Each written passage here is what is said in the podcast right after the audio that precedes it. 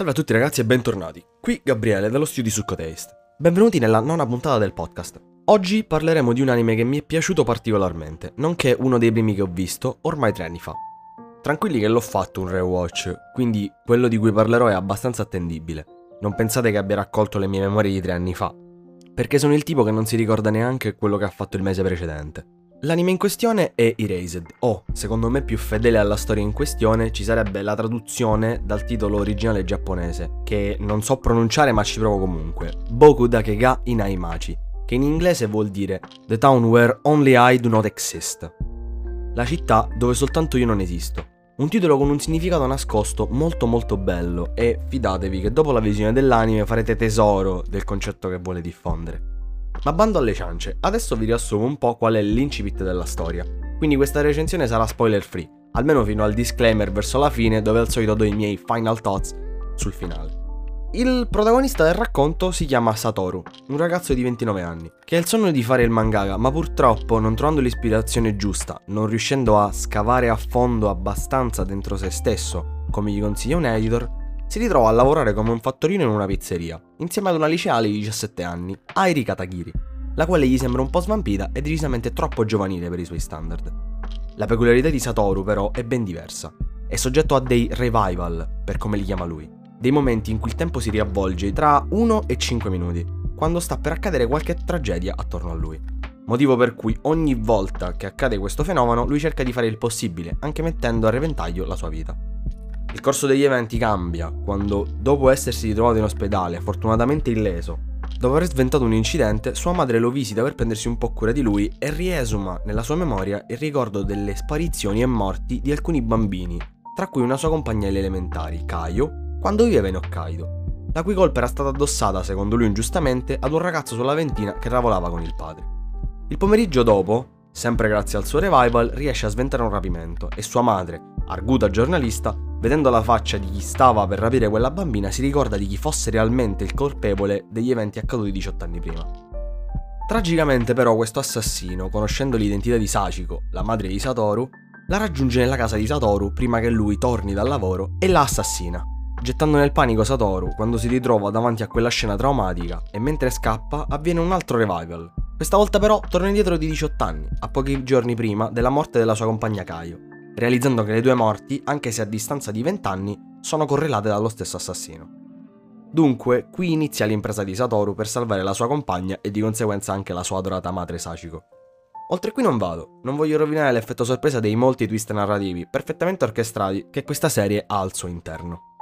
Adesso parliamo un po' più nel dettaglio, però, dei personaggi.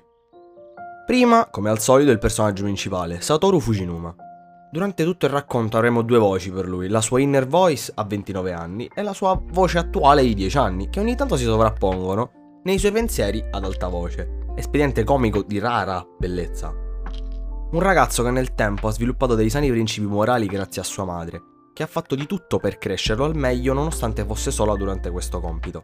Tornando indietro, Satoru ha anche la possibilità di valorizzare i piccoli momenti condivisi con la madre, quasi rimpiangendoli, sentendosi grato di poterli rivivere e volendo inviare il primo messaggio forte verso lo spettatore. Godetevi i dettagli, non solo i grandi momenti, valorizzate ogni singolo momento con i vostri genitori, non aspettate che sia troppo tardi per poi rimpiangere di non aver fatto abbastanza. Insomma, la mamma è una sola e va protetta, firmato Satoru Fujinuma. Poi abbiamo Kayo Inazuki, la sua compagna di classe, anche lei cresciuta da una madre single. Lei però non è così fortunata, poiché la madre la maltratta, non le dà affetto, men che meno l'attuale compagno che è completamente indifferente a tutti gli abusi fisici e psicologici che la madre fa verso la figlia. È molto facile empatizzare per lei, ci si sente impotenti davanti a situazioni del genere, e la figura di Satoru è centrale, è la perfetta metafora di come chi sta male non urla, sta in silenzio. E noi, se ce ne accorgiamo, dobbiamo sempre cercare di porgere una mano di aiuto, perché non sempre si riesce a superare certi ostacoli da soli.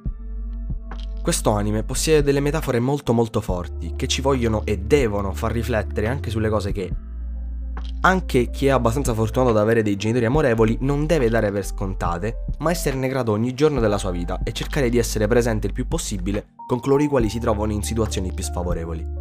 Vi invito a guardarlo ancora una volta.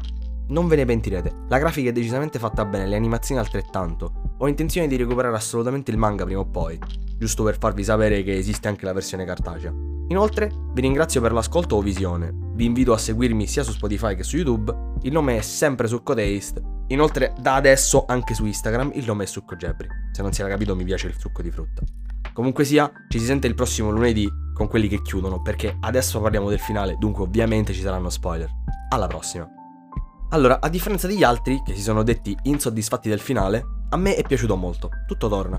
Il plot twist con la rivelazione dell'assassino, Yoshiro, che era stato una sorta di lupo travestito da Biancaneve, mi è piaciuta.